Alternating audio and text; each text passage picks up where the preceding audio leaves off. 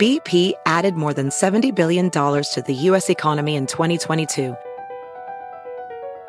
Investments like acquiring America's largest biogas producer, Archaea Energy, and starting up new infrastructure in the Gulf of Mexico.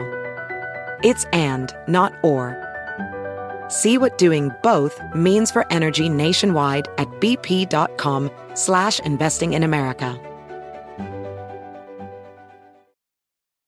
You might be right. It's simple, but something you almost never hear in politics today, with each side more concerned about scoring political points than solving problems. I'm Bill Haslam, a Republican. And I'm Phil Bredesen, a Democrat. We're former Tennessee governors, and we invite you to listen to our podcast, You Might Be Right. Join us and guests like Al Gore, Paul Ryan, Judy Woodruff, as we take on important issues facing our country. Listen and subscribe to You Might Be Right, a new podcast from the Baker School at the University of Tennessee.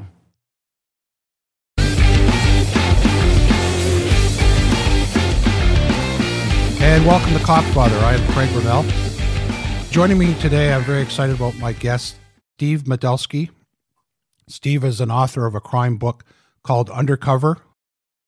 Stephen was a police officer for 21 years with the Hamilton Regional Police Service. He finished his policing career with the Combined Forces Specialist Enforcement Unit of the Royal Canadian Mounted Police. Before retiring in 2017 as a sergeant, he specialized in traditional organized crime informant development and undercover operation, as an operator and also as a covert handler. Stephen is a cold case columnist with Blue Line magazine. He has covered true and organized crime stories for various newspapers. Steve is a criminal psychology professor at Mohawk College in Hamilton, Ontario. He also lectures about organized crime at Queen's University. Stephen, thanks for joining us. Oh, thanks so much for having me, Craig. I really appreciate it. Great bio. And obviously, it's a world I knew running the Toronto Police Union that put it simple, when the shit hits the fan, we would get called in with any undercover work. What we would call is long term undercover, short term, you know, quick nickel dimes uh, buys on the street with the drug squad. And one of our, as we used to call it, one of our biggest clients back then were uh, undercover officers. But you've written this book, Undercover. You really get into some fascinating stories what's gone on pretty much globally out there on undercover cases. First question right off the bat What made you get into the book and write something like this? Well, ever since I got out of policing and, and started teaching and, and writing, I thought, you know, the expression intelligence work rarely ever makes the headlines in front of a newspaper or the six o'clock news. And that couldn't be more accurate. You might see a quick blurb of, of a three or four year project you know on the news and and that's kind of it and i wanted to give the general public a front row seat in the driver's seat of what it's like to do this kind of work because and as you could probably attest you know most police officers that haven't worked in intelligence they don't even know about a lot of these operations yeah. let alone the general public and i wanted to take people into that world and make them realize what kind of work these men and women are doing, how they're risking their lives, and how they're not even doing this for any extra pay. Right.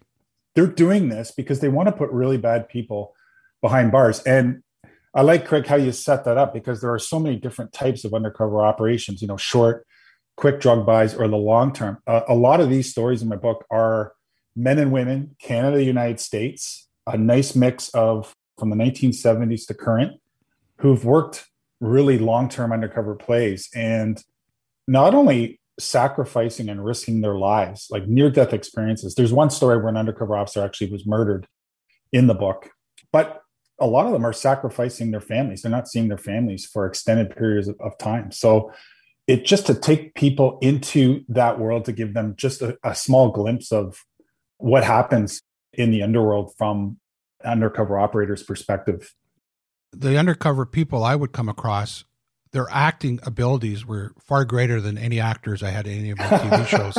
The, these men and women are acting. Some of these people are incredible. They had to be. It was life and death. Yeah, and you know, I couldn't agree more. And it was an adrenaline rush for me interviewing all these people because it brought back great memories. And in the introduction in the book, I tell a couple little quick stories about myself and set it up for the readers. But I like to use hockey analogies. And I right away said, my experience of being an undercover operator and a handler is like the minor leagues of like an AHL farm team. The stories you're about to read are these are the, the men and women who really are in the big league of this kind of work. And so many common themes developed. These were all as a result of firsthand interviews as well.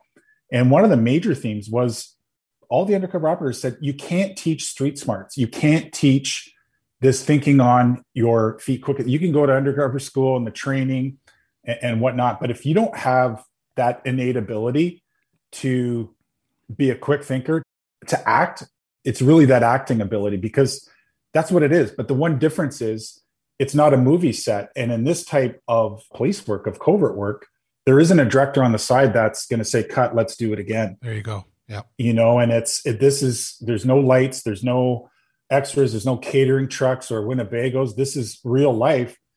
And the one dangerous thing, Craig, is some of the men and women in the book, they were so good at what they did that the risk factor, I call it the two side risk factor, that there is a very high probability they would get killed because they were so believable as whether it was a biker, whether it was a mobster, whether it was a hitman for hire.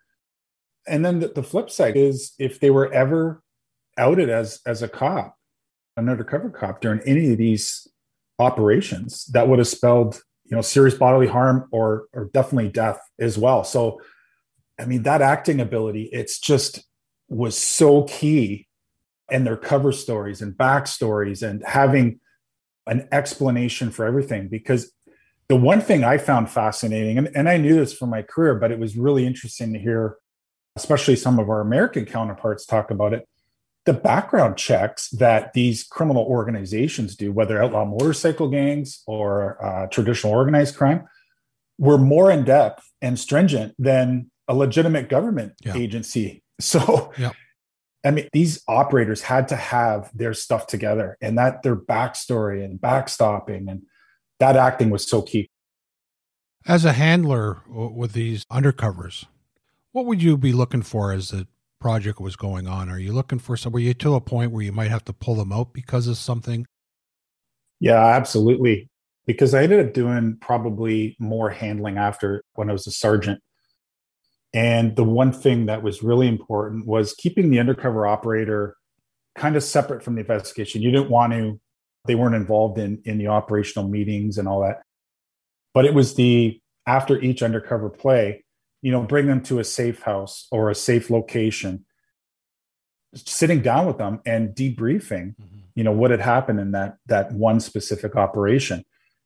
Because their safety uh, not only physical but you know emotional uh, mentally psychologically you want to ensure that they are you know doing well post operation on all those levels.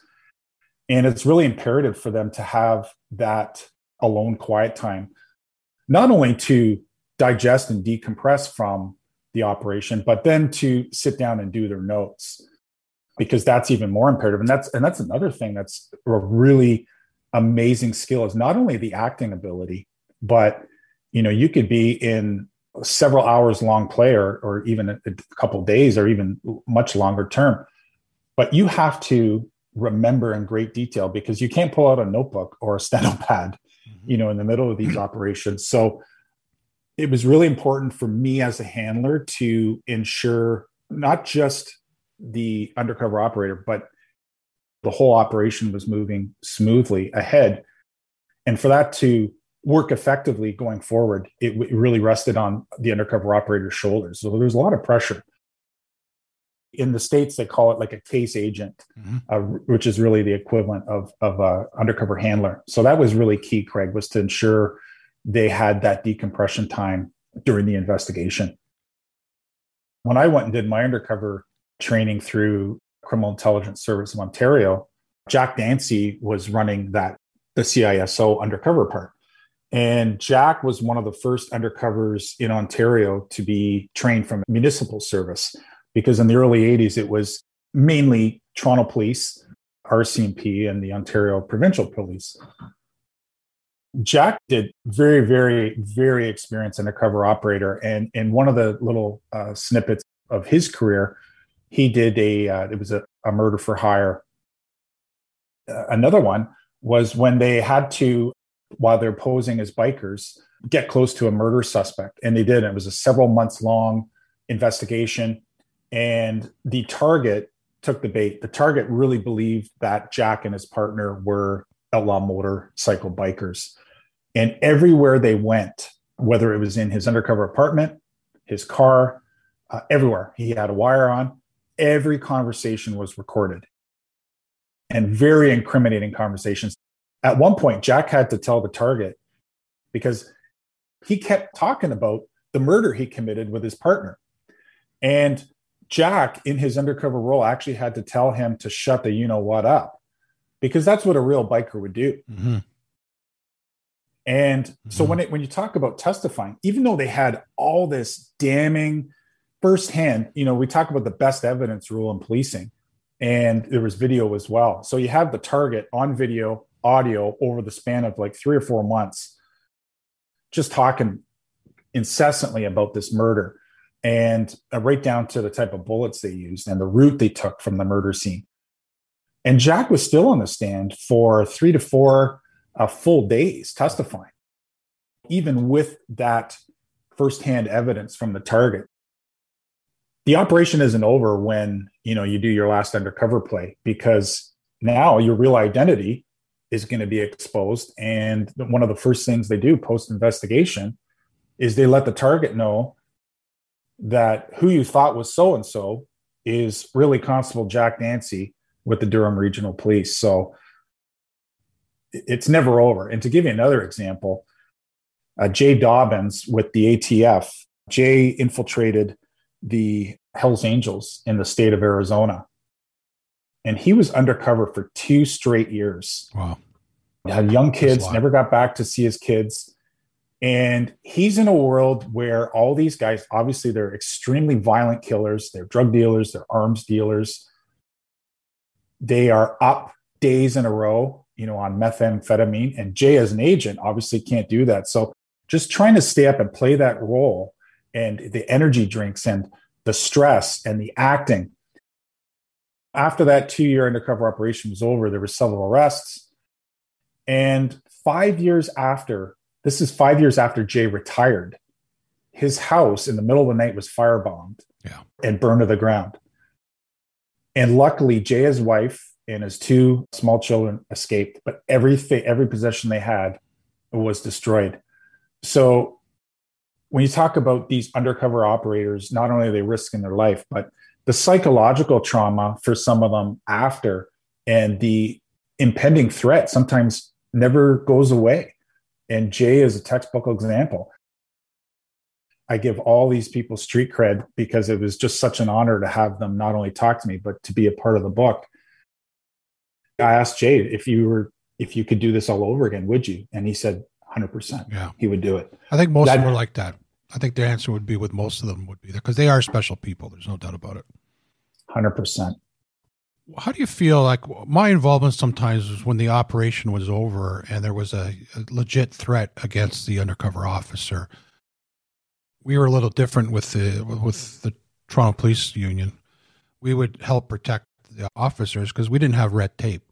You know the service in question might help out with extra protection having an address flagged extra security extra cameras but we would go even further because our belief was we didn't have the red tape, so we would make sure that that officer was protected. We try to change the attitude of a police service, and I'm not pointing fingers at anybody, but we were trying to make them say, listen, just because they were successful, it's over. The threat is still there. And we would purposely go out to get people we knew, legit security companies, for months, if not years after, to protect the officers. I found that too with some of the American counterparts once the operation was over, it was some of them kind of felt like discarded, put to the side. Mm-hmm. I really think in this line of work, you know, when you look at police investigative units today, uh, I know where I work, they call it the CASA, Child Sexual Assault Unit. You know, every six months, those investigators sit down with a psychologist yep. because the investigations they're dealing with, we both know, like when you, some of these things you never forget. You don't. Dominic Polifrone, who got really close to probably one of the most dangerous criminals in criminal history, Richard the Iceman Kuklinski, a mafia hitman. he killed for pleasure.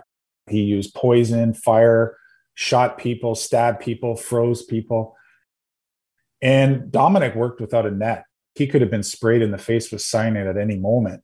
And Dominic said something really telling, which is right near the end of the book, that undercover operators today have it more difficult, have a more difficult, daunting task than you know in the 70s, 80s, 90s. Because when you look at then, there were no cell phones, there were no cameras, there were no listening devices.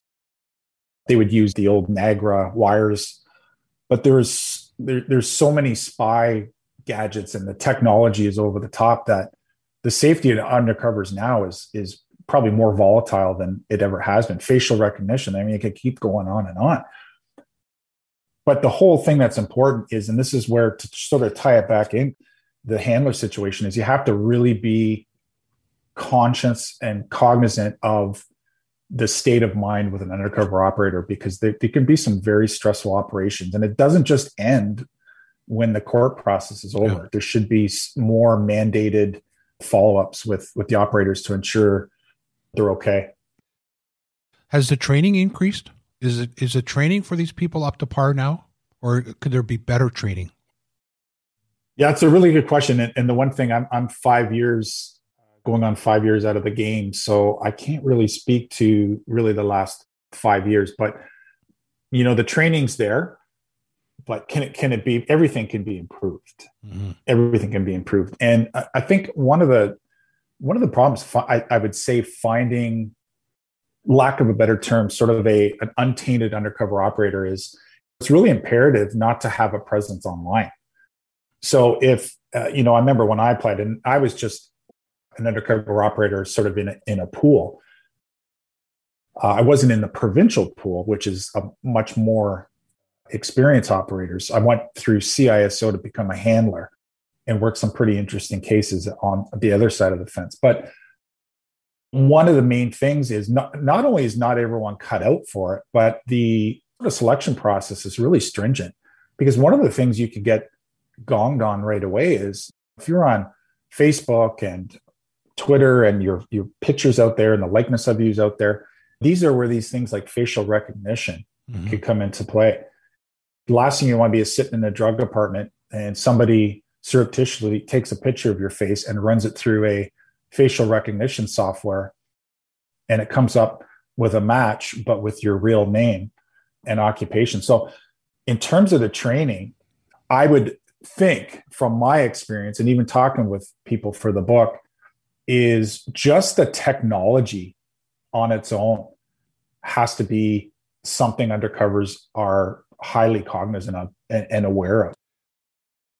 One group that is far more experienced and smarter than, say, 20 years ago are the bad guys.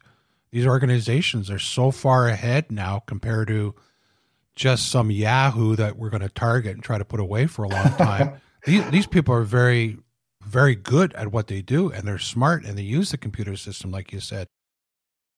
These organizations, these accused, they learn a lot of these police investigative techniques.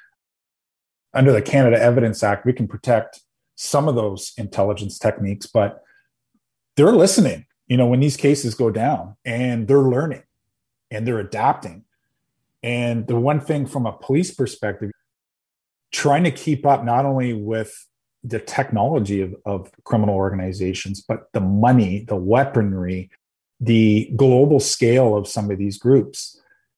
It is a daunting task for police organizations to sometimes keep up with this too. Yeah, I, when I was running the union, I would be approached by internal affairs and say, "Listen, we need your help," because organized crime was trying to infiltrate a police service. They were trying to put somebody through the police college at the time we called the third world gang or organized crime at the highest level. They were trying to infiltrate police services. And I hear a lot of it now. And that's one issue that is frightening. And that, to me, that's how sophisticated they are now, even attempting something like that, which, which does happen. It, it really does. And another one of my passions in policing was informant development. And I used to teach a class to recruits and, and other groups and whatnot. And the one thing I would say is you always have to assess what the motivation is for that person. you know, confidential informants aren't always bad people or criminals. Sometimes it's it's regular citizens that want to do the right thing. But the majority of my experience, it was handling people that were embedded in criminal groups. And they would even tell me when I was meeting them with obviously a partner that they're encouraged to corrupt officers. And that's why I always would tell the students you could be corrupted by a cup of coffee. I would always make sure when I met an informant that I remembered how they took their coffee. There's no problem bringing them a coffee because it builds that rapport. And they're so, some of them, believe it or not, you know, just the fact that you remember they take a double double that sort of goes a long way with them. But I always said to the younger officers trying to get into that type of work, I said, you can never receive anything in return because as soon as you take something, it's now you owe me something. So in the biker world, the mob world, if they can corrupt somebody on the inside, and you know what, the, the last few projects that have been taken down in the province of Ontario, there's there's always some form of corruption because that's how organized crime thrives. Yep. They look for a weakness in whether it's COVID and the, the money the government was doling out. They will expose that. They're looking to try to expose and, and corrupt an officer. So they're exposing that. Anything they can flip to their advantage that helps them, they will do that. So it's i mean and that's another thing craig with this book is that type this type of intelligence work even like things like surveillance undercover work informant development from a risk potential for a police service it is some of the riskiest work a police agency can get involved in. Yeah it is. It really is.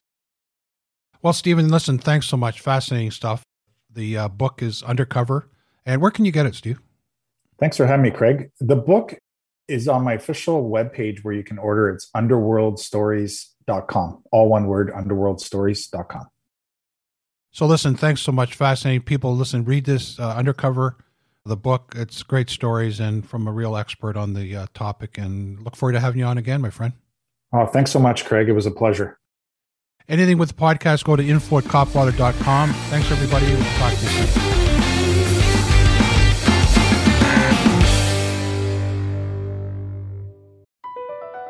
BP added more than $70 billion to the U.S. economy in 2022. Investments like acquiring America's largest biogas producer, Archaea Energy, and starting up new infrastructure in the Gulf of Mexico. It's and, not or. See what doing both means for energy nationwide at bp.com slash investing in America. Can you remember a time when you thought someone you disagreed with might actually be right? In the new podcast, You Might Be Right, former Tennessee governors Bill Haslam and Phil Bredesen pose that question to guests like Paul Ryan, Al Gore, and Judy Woodruff. Come for the stories, stay for the substance and expert insights into some of the most challenging issues facing the country, including affordable housing, crime, and education. Listen to You Might Be Right a new podcast from the Baker School at the University of Tennessee, available wherever you get your podcasts.